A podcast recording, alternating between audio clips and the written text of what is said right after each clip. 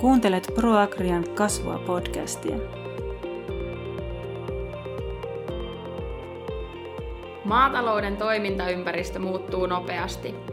Maatilojen talouden ennustaminen on entistä haasteellisempaa ja ennustaminen on tarpeen maatilayritysten kehittämisen ja tulevaisuuteen sopeutumisen kannalta. Tämän jakson on mahdollistanut Agridatalla tietuottavuuteen hanke. Tervetuloa kuuntelemaan podcast-jaksoa tiedosta ja datasta, mitä maatilalla syntyy. Minä olen Marleen Lehtonen ja minulla on vieraana Anu Kylmäluoma ja Marketta Koivisto. Aloitetaanko vaikka sillä, että esittelette hieman itseänne ja mistä tuutte? Hei, täällä on Kylmäluoman Anu. Mä oon ProAgria Etelä-Pohjanmaalla taloushallinnon asiantuntija. Mun työpöydällä on pääosin yhtiömuotoisia kirjanpitoja ja lisäksi sähköisten kirjanpitojen ja paperisten kirjanpitojen lisäksi mä teen sähköisten kirjanpidon käyttöönottoja. Eli mä autan asiakasta sähköisen kirjanpidon ohjelmiston tehokkaaseen käyttöönottoon ja siinä alkutekemisessä. Marketta Koivisto Etelä-Pohjanmaalta, Alavudelta tarkemmin. Ja tota, mä oon maatalousyrittäjä, ollut vuodesta 2015 asti. Ja mulla on kotieläintuotantoa, pieni yhdistelmäsikala ja sitten kasvinviljelyä siinä ohessa. Ja tota, se mun maatila on yhtiöitetty 2023 vuonna ja Anu tekee nyt sitten mun yhtiömuotoista kirjanpitoa. Hyvä. Meillä on tänään tarkoitus puhua talousdatasta ja siitä, mitä dataa sieltä maatilalta löytyy talouden johtamiseen. Marketta, jos ajatellaan arkea, niin minkälaiseen dataan sinä törmäät? No sitä dataahan nyt on ympärillä todella monessa eri muodossa. Mutta ehkä jos tuotannon näkökulmasta ajattelee, niin tietysti teurastamolta tulee raportteja, mistä saa tietoa niistä teurastuloksista. Ja no sitten tuotannon raportit, Snellmanin tuottaja on, niin tuota possunettia käytetään siellä. Ja sitten tietysti sikavasta tulee eläinlääkärin raportteja. Ja tota, kasvipuolella tietysti tehdään viljelysuunnitelmia ja muuta suunnitellaan sitä kasvituotannon puolta, niin sieltä omat raporttiinsa, että oikeastaan sitä on vaikea yksilöidä mitään tiettyä, että sitä on sitä dataa ympärillä ihan valtavan paljon. Hyvä. Mites Anu, taloushallinnon asiantuntijana, millaista tietoa ja dataa työstätte asiakkaiden kanssa, kun teillä on asiakastapaamisia? No tämähän riippuu ihan täysin asiakkaasta, kenen kanssa ollaan saman pöydän ääressä. Että näin tuota, kirjanpidon pohjalta mennään yleensä sitä historiatietoa että, ja niitä todellisia, todellisia lukuja, mitä on, on niin tuota, tapahtunut ja mitkä on toteutunut. Että asiakkaasta riippuen toisten kanssa voidaan käydä kuukausitasolla, ja toisten kanssa mennään tilinpä, esimerkiksi tilinpäätöstasolla. Tärkeimpänä, mitä käydään läpi, on ihan perusraportit osakeyhtiöllä tuloslaskelma ja tase. Eli tuota, se toim, toiminnan perustulot ja kulut ja sitten se var, varallisuus. Niin se on varmaan se ihan yleisin ja ensimmäinen, mitä, mitä käydään. No miten sitten, jos tulee esimerkiksi uusi asiakas, niin mitä hänen kanssaan lähdetään sitten ensimmäisenä? Ensimmäisenä kartoitetaan, että vähän se asiakkaan kiinnostus siihen toiminnan tarkasteluun ja vähän niin kuin herätelläänkin sitä, että osataan, ensimmäisenä niin kuin opetellaan se, että yrittäjä osaa lukea niitä raportteja, ymmärtää niitä raportteja. Eli ihan jo se, että tiedostaa sen tiedon, mikä sieltä on saatavilla. Että kyllä se varmaan ensimmäinen, ensimmäisiä kysymyksiä on, että kuinka paljon sä oot kattonut tuloslaskelmaa ja tasetta. Ja mitä nämä kertoo sulle. Eli lähdetään kyllä hyvin, hyvin sieltä ruohonjuuritasolta. Ja sitten aika nopeasti näkee, näkee asiakkaat ja asiakkaat sanoo, onko ne haluaako ne hyvin yksityiskohtaista spesifiä tietoa vai riittääkö niille se, että ne tietää, että minkä verran veroja ne maksaa vuoden aikana. Ja ainakin niin yrittäjän näkökulmasta se nyt on to- tosi tärkeää, että kirjanpitäjä on aktiivinen siinä, että, että monesti on sellaisia asioita, mitä ei ehkä aluksi ainakaan hoksaa edes kysyä tai niin ei tavallaan tiedä edes, mitä raportteja kaikki on saatavilla, koska sitä on niin, niin monenlaista sieltä kirjanpidon puolelta katsottavissa. Joo, ja sitten ehkä tähän justiin, että monesti on niin kuin, että ajatellaan, että se kirjanpitäjä tekee sen kirjanpidon, mutta nykypäivänä, niin kuin meidänkin nimike on taloushallinnon asiantuntija, niin se kirjanpito on paljon muutakin kuin pelkästään sitä konkreettista kirjanpidon tuottamista, että se on yhä enemmän kuitenkin sitä, että pystytään analysoimaan ja olemaan yrittäjälle se tuki siinä talouden toiminnassa. Niin ja ehkä nykyään nämä aika haastavia vuosia ollut tässä takana, niin se yhteistyö just siihen talouden suunnitteluun ja ennakointiin on korostunut. Ja just se yhteistyö, että tehdään, tehdään ja katsotaan yhdessä niitä asioita ja suunnitellaan, eikä vaan, että, että kerran vuodessa tilinpäätös ja se on siinä. Kyllä. Miten sitten, kun ProAgria Etelä-Pohjanmaa on liittynyt tähän taloushallintoliittoon, onko se tuonut jotain muutoksia näihin? Ei se varmaan niin kuin siihen perinteiseen, että ne tuota, me ollaan aika valveutuneita oltu tässä asiakkaan yhteistyökumppanina toimimisessa, mutta et kyllähän me ollaan saatu paljon tietoutta, tietoutta sitä kautta ja työ, työkaluja, millä voidaan, voidaan sitä toimintaa paras, parantaa, mutta näin tuota, kyllä meillä on jo ennen taloushallintoliiton jäsenyyttä, niin meillä on ollut hyvin niin tuota, sellainen tyyli asiakkaiden kanssa, että ollaan, ollaan se kumppani siinä, joka auttaa ja neuvoo ja on, on siinä vahvasti yrittäjän kanssa niin kuin toimintaa kehittämässä ja mahdollistamassa. Kyllä.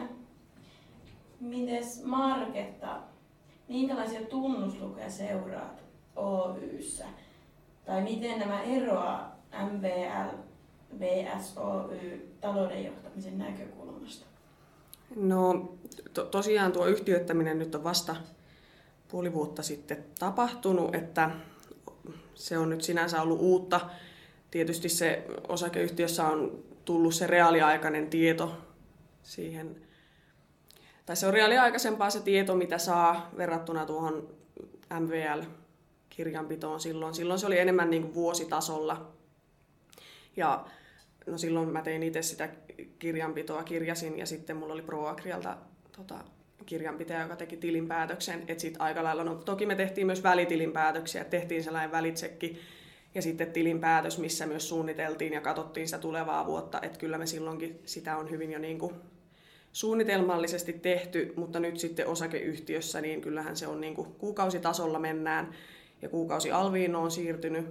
Ja tota, no nyt esimerkiksi sitten tuloslaskelmaa ja tasia on, on seurattu ja omavaraisuusastetta myös katsottu Anun kanssa yhdessä. Että, että, mutta aika lailla se nyt on vielä sellaista opettelua itsellä tämä niin kuin EVL-puoli, että se on ollut vieraampaa eikä siitä ole kokemusta. Niin...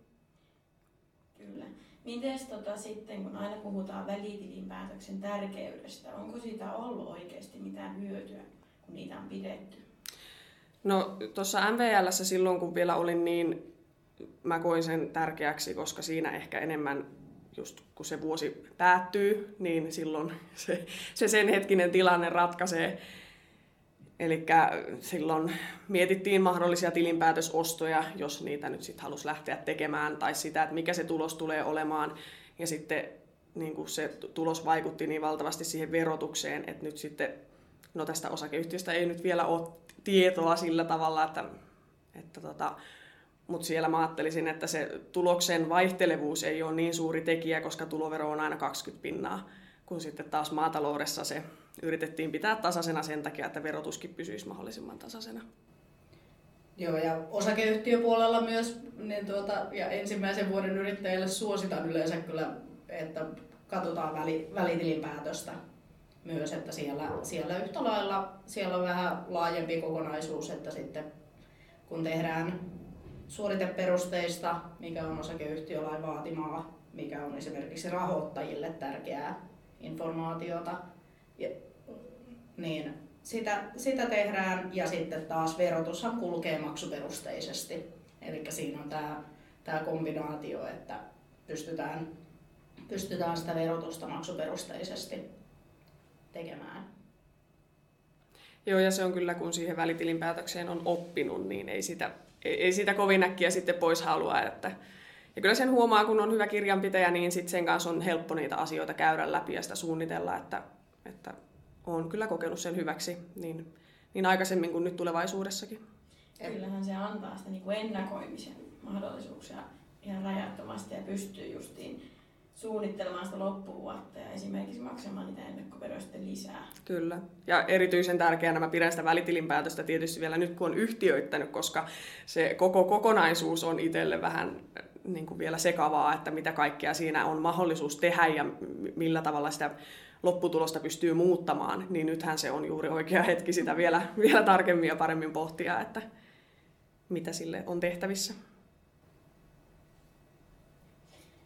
No sitten, Anu, mitkä ovat tunnusluvut, mitä tarkistat ensimmäisenä asiakkaan kanssa työskennellessä? No tästä me vähän sivuttiinkin, että ihan nyt yleisesti ne raportit, että ne tuota, mutta kyllä katsotaan niin kuin juurikin, juurikin niitä tase- ja tuloslaskelman lukuja. Jos on aivan uusi yrittäjä, niin sen kanssa on vähän haastavampi katsoa sitä vertailutietoa, koska se toiminta on MVL-yhtiöllä katsottu vuositasolla ja siirrytään yleensä kuukausitasoon.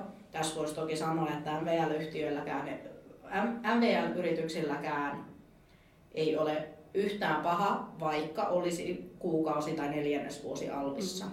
Että kyllä se niin kuin tuottaa sitä kirjanpidon tietoa vähän laajemmalla ja helpottaa esimerkiksi välitilin päätösten tekoa ja sitä vero, verotuksen ennakointia ja suunnittelua. Mutta niin tuota, että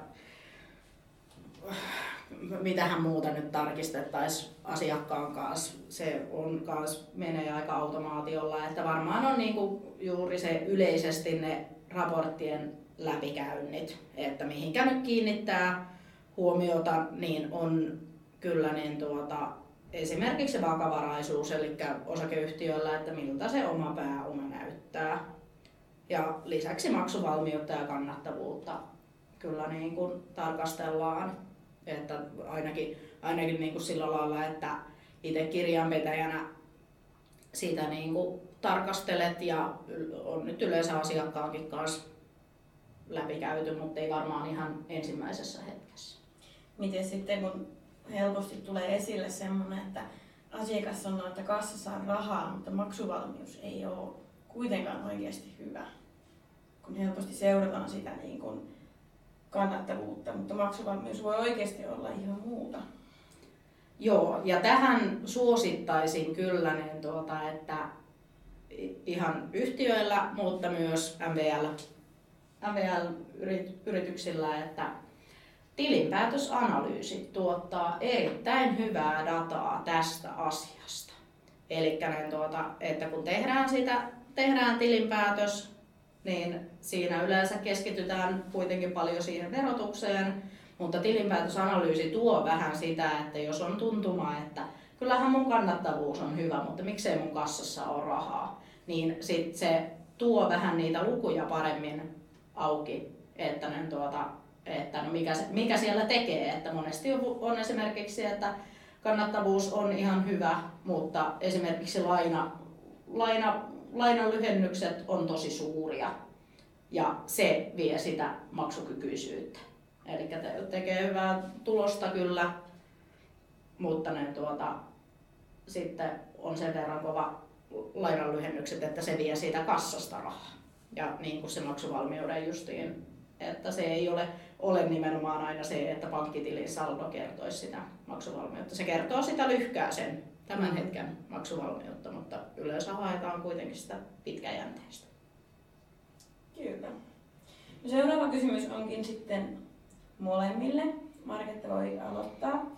Onko jotain dataa tai tietoa, mitä kertyy, mutta sitä ei esimerkiksi tule hyödynnettyä arjessa?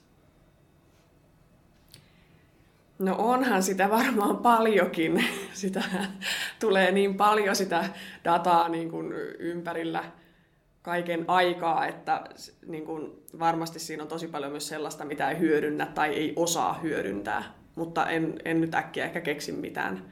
Mä huikkaan sitten, jos mulla tulee mieleen nyt jotain oikein konkreettista, mutta... No onko esimerkiksi sitten tuotannon puolella semmoisia asioita? No onhan sitä tietysti kun miettii noita, mitä tuossa aluksikin mainitsin, että, että nyt Sikavassa esimerkiksi siellä on olemassa hyvinvoinnin tai niin kuin tällaisia mittareita, mistä näkee niin kuin sitä tuotantoa, niin kyllähän sitä huomaa monesti, että ei tule ihan sillä nyt niin kuin säännöllisesti seurattua niitä ja hyödynnettyä, että, että tulisi ehkä sieltä analysoitua kokonaisuutta ja tietysti, no en tiedä, aika vaikea. No Anu, onko sulla tähän jotakin? No tässäkin on taas sitten justiin sellainen, että tuleehan sitä varmaan tosi paljon sitä dataa ja tämä oli ihan hyvä herättelevä niin kuin kysymys siinä mielessä, että justiin se, että kun tässä on puhuttukin, että kirjanpitäjä on se hyvä yhteistyökumppani, mutta myös kirjanpitäjän osa, pitäisi osata yrittäjälle niin kuin tarjota niitä vaihtoehtoja, että niin kuin tavallaan saataisiin se, että sieltä kirjanpidonkin puolelta tulee sitä tietoa, mitä pystyy, pystyy hyödyntämään. Että jo justiin tämä, että tavallaan niin kuin ne kannattavuus, maksuvalmius, vakavaraisuus, että se olisi oikeasti siinä toiminnassa hyvin vahvasti mukana, eikä vaan sellaisia epämääräisiä sanoja, että no joo, tämä liittyy jotenkin omaan pääomaan ja maksuvalmius nyt liittyy siihen, että mitä, mitä kassassa on, mutta yksikin mikä tulee mieleen, mikä on varmaan sellainen,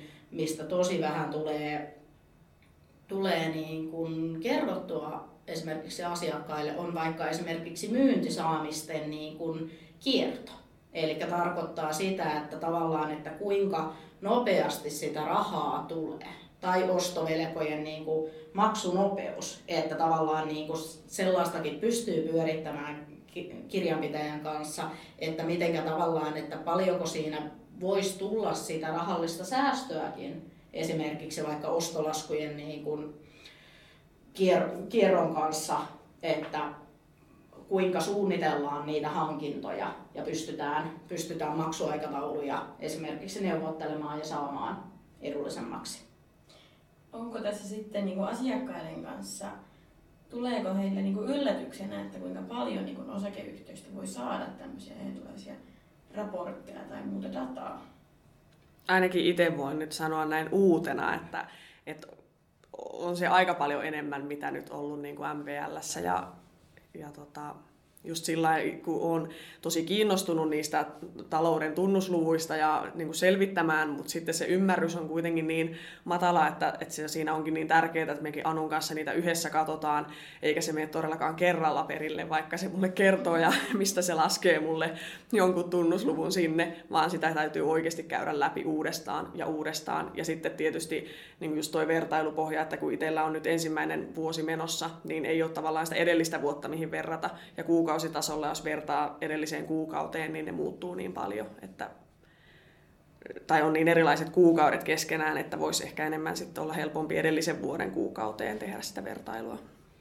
Ja tässä on justiin tärkeää, että nimenomaan sanottaa, että nytkin Marketan kanssa kun ollaan käyty läpi, niin Markettakin on sitten kysynyt, että, no, että musta tuntuu, että ei tämä palvele mua tämä kuukausitasolla tarkastelu. Tietysti kun on siinä MVL-maailmassa oppinut siihen vuositarkasteluun ja sitten ollaankin todettu, että sä voit katsoa myös sitä tilikautta niin kuin alkuhetkestä tähän hetkeen. Ja sitten taas se kuukausitasovertailu, että sitten kun sitä vertailudataa on samalta ajankohdalta edeltäviltä vuosilta, niin se voi sitten taas palvella. Että sitten taas pitempään yrittäneet voi olla, että se on kaikista tärkeintä tietää, että no mitenkä tämä syyskuu nyt on verrattuna viime vuoteen, että kun toiminta on vakiintunut ja hankinnat ja myynti, myyntikierrot menee hyvin vakiona, niin se voi taas olla sitten se kaikista tärkein data siellä. Ja pitää uskaltaa sanoa ääneen. Anu laittoi mulle tuossa sähköpostia, että, että Alvin lopputulos on tämä ja raportit löytyy tuolta Pro-kanttorista ja sitten mä vaan sanoin, että ihan hyvä, mutta mä en tiedä yhtään missä ne siellä on. Että Joo, joo ja tää... Pitää uskaltaa tuoda se myös ilmi, että nyt mä en ymmärrä ja osaa, että, että viittitkö auttaa, vaikka mä oon kysynyt sitä samaa asiaa ennemminkin, mutta että sitä vaan täytyy, täytyy uudestaan ja uudestaan kysyä. Joo, ja sitten niin tuota, tässä oli, oli juuri yrittäjä, joka on pitkän linjan ollut ja sähköistä kirjanpitoa pyörittänyt pitkän aikaa, niin kyllä kysyin, kysyin sitten, kun ne tuota, otettiin siinä muuta, muuta käyttöön, käyttöön palvelua ja oltiin yhteydessä, niin kysyin vielä, että no, että haluatko sä, että käydään yhdessä katsomassa niitä raportteja. Että meilläkin niin kuin esimerkiksi kun sähköistetään kirjanpito, niin sitä informaatiota tulee aivan älyttömästi siinä, kun opetellaan se myyntilaskujen teko ja se laskujen maksaminen järjestelmästä, niin sitten se on monesti ne raportit, että vaikka ne käydään siinä hetkessä läpi, niin sitä informaatiota tulee niin paljon, että ollaankin otettu tavaksi, että sitten, sitten kun ollaan saatu se toiminta käyntiin ja raha, raha liikkumaan siellä sujuvasti, niin sitten mennään ja katsotaan eriksensä vielä raportteja. Että nytkin meillä on Marketan kanssa justiin suunnitteilla, että sitten katsotaan ihan, ihan niin kuin puretaan niitä ja katsotaan tarkemmin läpi. Hyvä. Siinä oli erinomainen vastaus. en tiedä, vastattiinko yhtään kysymykseen, mutta... no mitkä on teidän mielestä tärkeimpiä tunnuslukuja talouden johtamisen näkökulmasta? Ja Anu voit aloittaa tähän vastaamalla.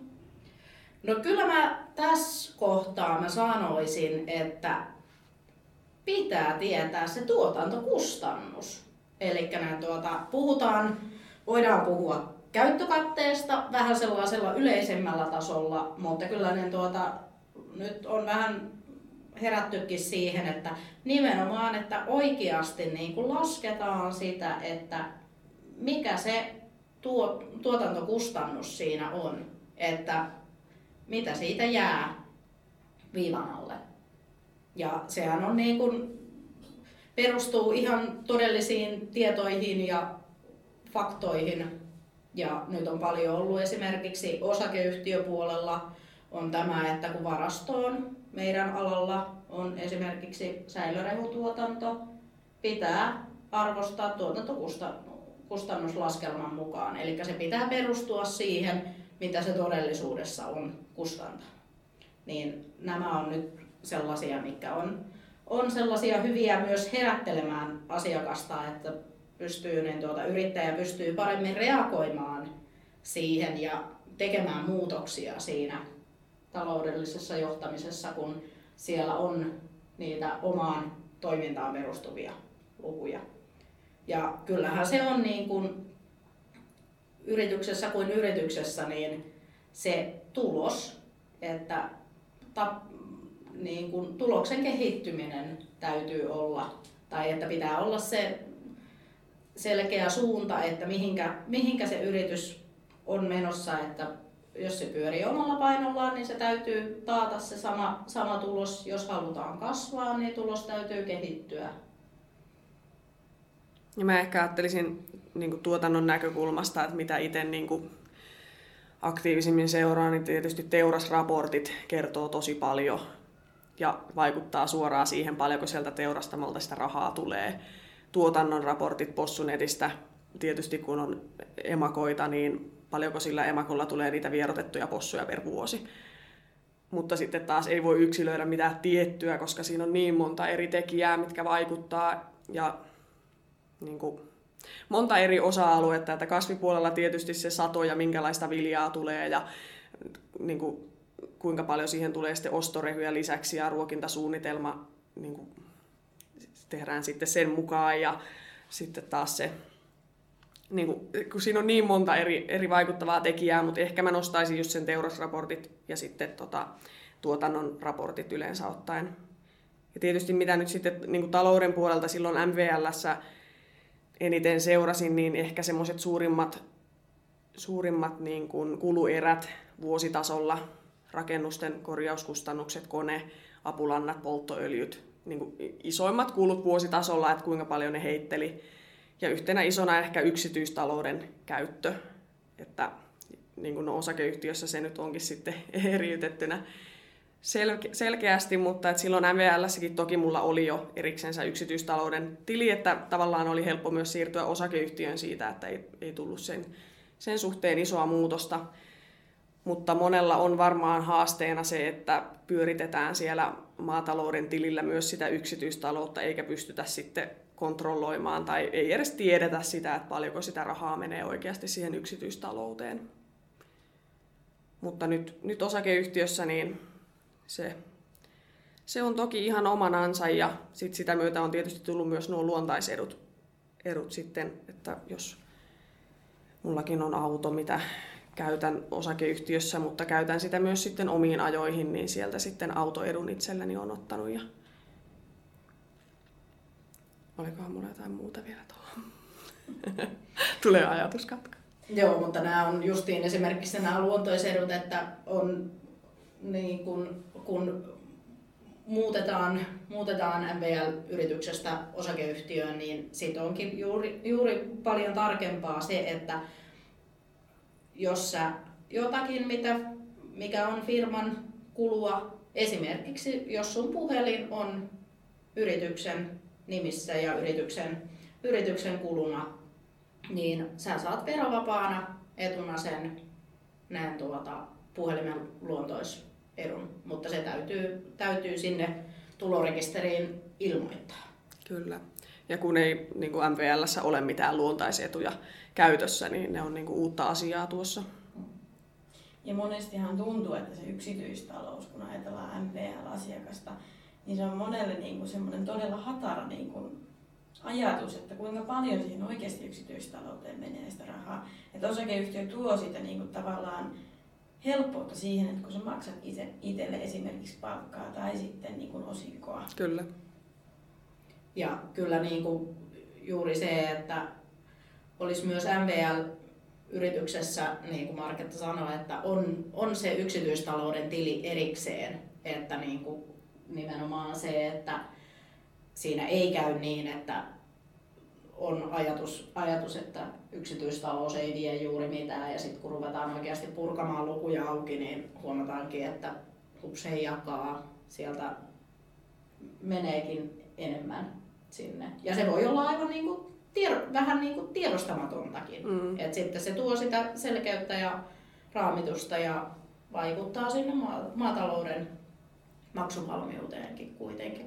Ja ehkä itsellä tuossa, kun osakeyhtiö perustettiin, niin haasteena oli niin kuin, siinä ero, erona niin kuin suunnitella sitä yksityistalouden käyttöä sen suhteen, että aikaisemmin maatalouden tililtä on kuitenkin maksettu vakuutusmaksut ja kiinteistövero kokonaisuudessaan, vaikka niistä on tietysti oikaisut tehty yksityistalouteen, mutta sieltä maatalouden niin kuin, tililtä, missä on maatalouden rahat, on kuitenkin käytetty se, niin kuin, niihin yksityistalouden menoihinkin.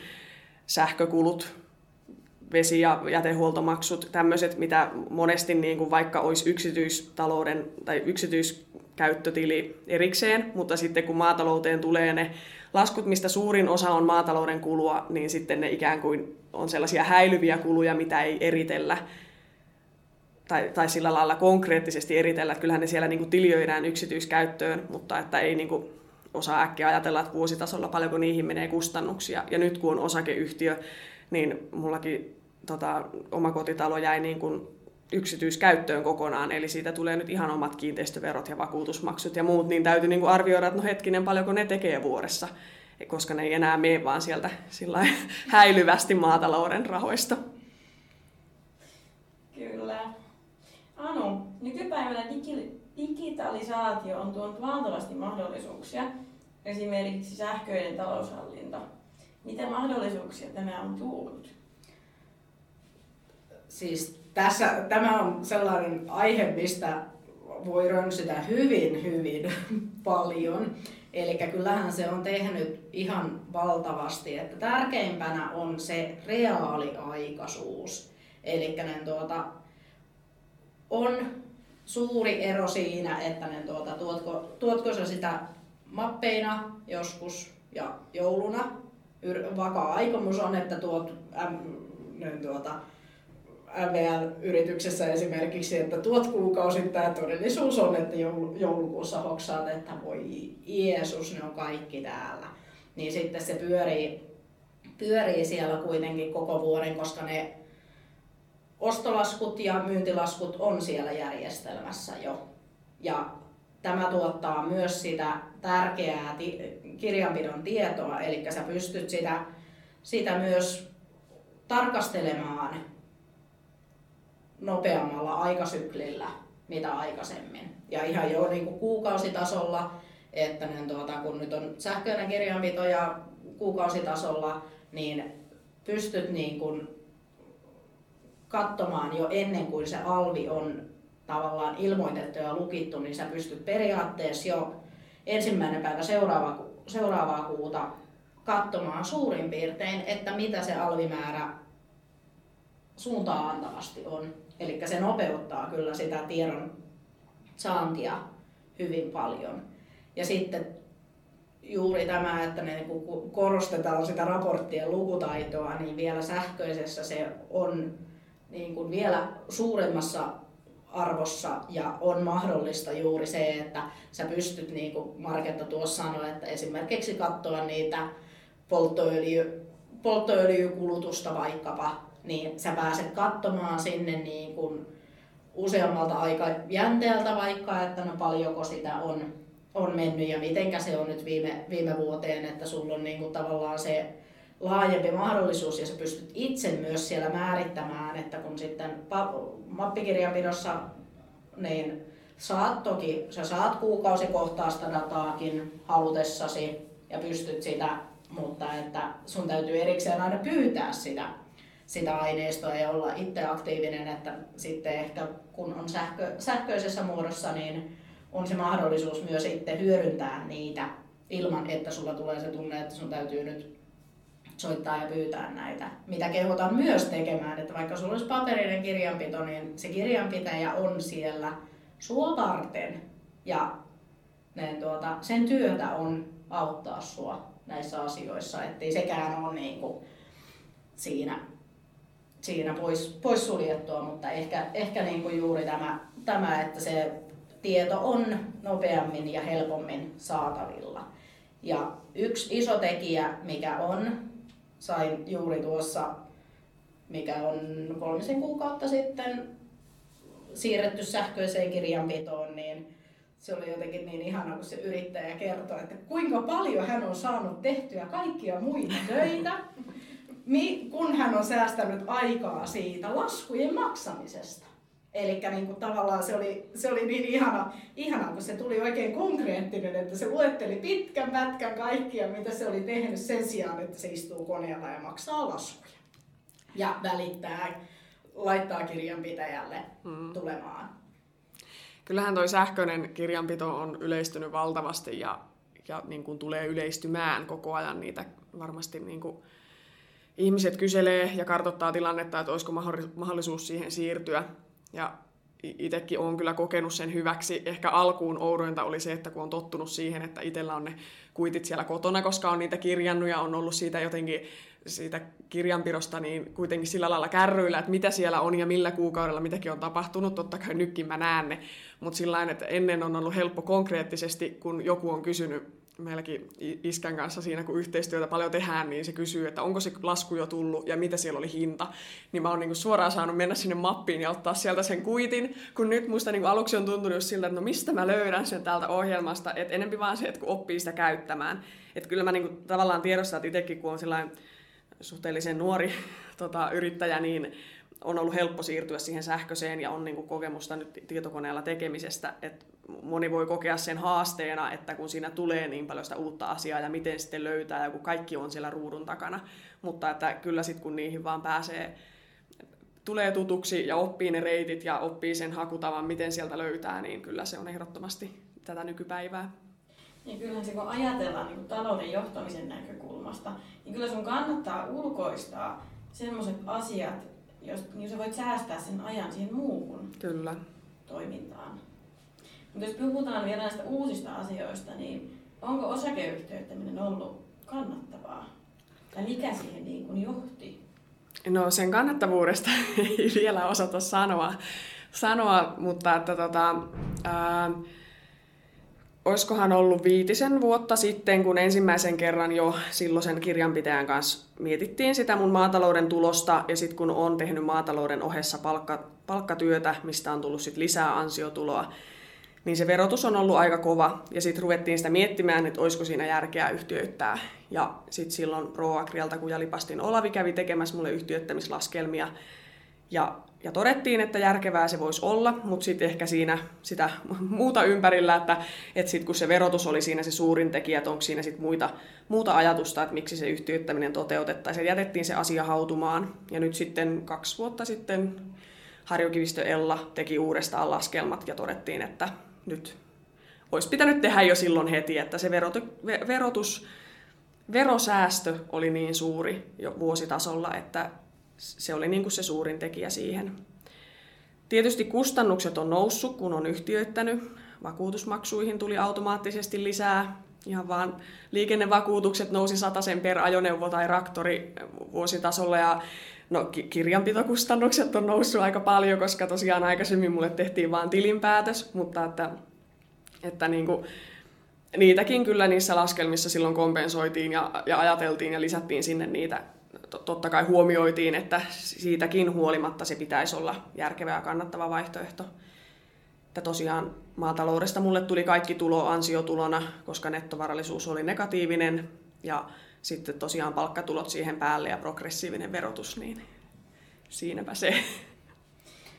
Joo, ja sitten juuri näistä, että yhtiöittämisselvitykset on niin kuin hyvä tehdä, jos herää vähäkään sellainen ajatus, että yhtiöittämisselvitys ei vaadi sitä, että sun tarvitsisi tehdä niin kuin Marketta tuossa sanoikin, että se voi jättää sen asian hautumaan. Ja siinä tavallaan, siinä tulee myös sellaista tärkeää tietoa siitä omasta toiminnasta, että varmaan Marketallakin vähän niin kuin, että tuli, tuli sitten jotakin ajatuksia siinä heräs ja havahtui jo, joihinkin asioihin, mitä ei siinä perustoiminnassa välttämättä huomaa.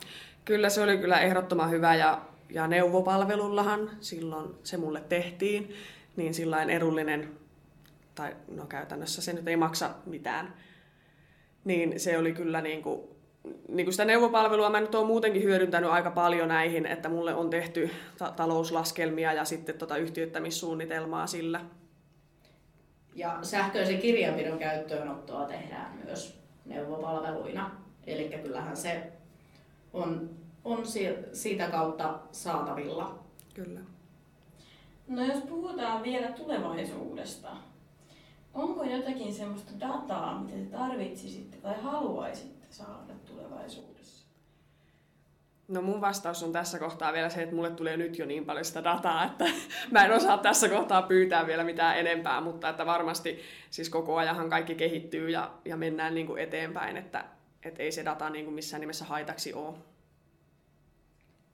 Joo, tähän on niin kuin haastava vastata, koska se on juuri näin, että sitä ei välttämättä niin kuin tiedosta, että mitä, mitä mutta tässäkin kun ollaan nyt keskusteltu, niin kirjanpitäjänä kummasti kiinnostaa se tuotan, tuotantoraportoinninkin puoli ja siitä, siitä saada tietoa, että tulisi se kokonaisuus, kokonaisuus myös itselle, mutta että ehkä juuri, juuri se, että tavallaan, että myös sen kirjanpitäjä ja yrittäjä ja muita, muita jos vaikka on talous, talo, talousasiantuntijaa mukana, niin istua saman pöydän ääreen ja nostaa niitä asioita esiin, niin varmasti tulee kaikille hyödyllistä tietoa.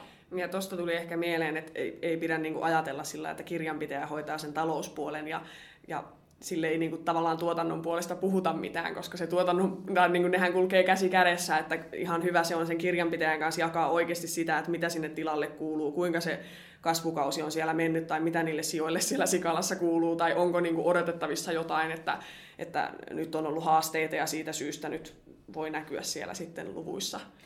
Niin ja sitten kirjanpitäjä pystyy auttamaan paljon paremmin, kun se tietää.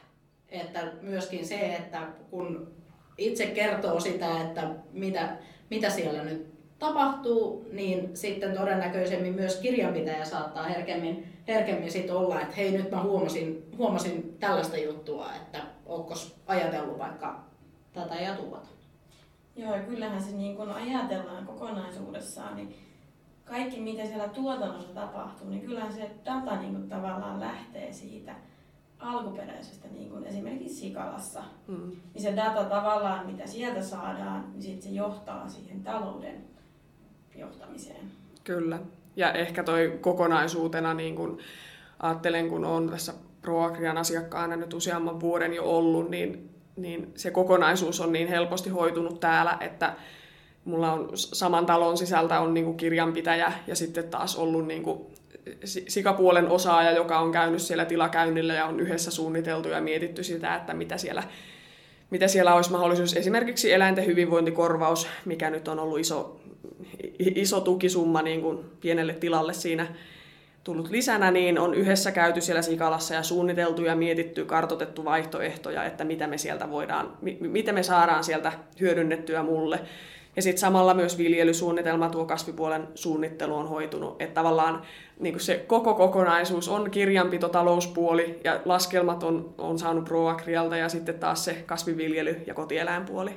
Että on ollut kyllä niin kuin kattavat palvelut. Ja mun mielestä tässä niin kuin myös vähän yrittäjällekin niin kuin ajatuksena, että vaikka sä et käyttäisi palveluita kaikkia saman katon alta, niin sä voit ottaa ne asiantuntijat saman pöydän ääreen, koska ne kaikki tekee kuitenkin sitä työtänsä sua varten ja haluaa, että ne tuota, sun yritys pyörii ja toimii. Että se ei tarkoita, että vaikka sä teettäisit kirjanpidon eri paikassa kuin talouslaskelmat, niin se ei automaattisesti poissulje sitä, että sä et voisi voisi koota sitä informaatiota ja saada siitä parasta hyötyä itsellesi irti. Niin ja toi oli kyllä hyvä pointti, koska, koska just se, että eihän sekään vaikka kaikki nyt sattuu olla ProAgrialla töissä, niin tarkoita sitä, että te keskenään nyt niitä asioita välttämättä käytte niin kauheasti läpi, että minähän sinä olen niin kuin se tavallaan, kelle kaikki sitä tekee, että mm. kokoan teidät siinä asiassa niin kuin yhteen, että voisi olla myös muitakin mm. tai muualtakin. Joo, ja ProAgrialla on juuri tämä, että on, on ne asiakastiimit, että on nimenomaan juuri se, että kun on tällaisia, kellä on paljon, paljon meidän toimintaa, niin on vähän meidän, meidän lähtöisesti lähdetty kokoamaan sitten, että pidetään niitä palavereja, että istutaan saman pöydän ääreen ja ollaan niin kuin se kokonaisuus ja annetaan sille yrittäjälle mahdollisuus siihen, että se pystyy hyödyntämään meidän kaikkien tietoa yhtä aikaa. Kyllä. Kiitos Anu ja Marketta. Kiitos kun kuuntelit. Äänessä olivat talousasiantuntija Marlena Lehtonen, maatalousyrittäjä Marketta Koivisto ja taloushallinnon asiantuntija Anu Kylmäluoma. Tämän jakson mahdollisti Agridatalatie tuottavuuden hanke. Ensi kertaan!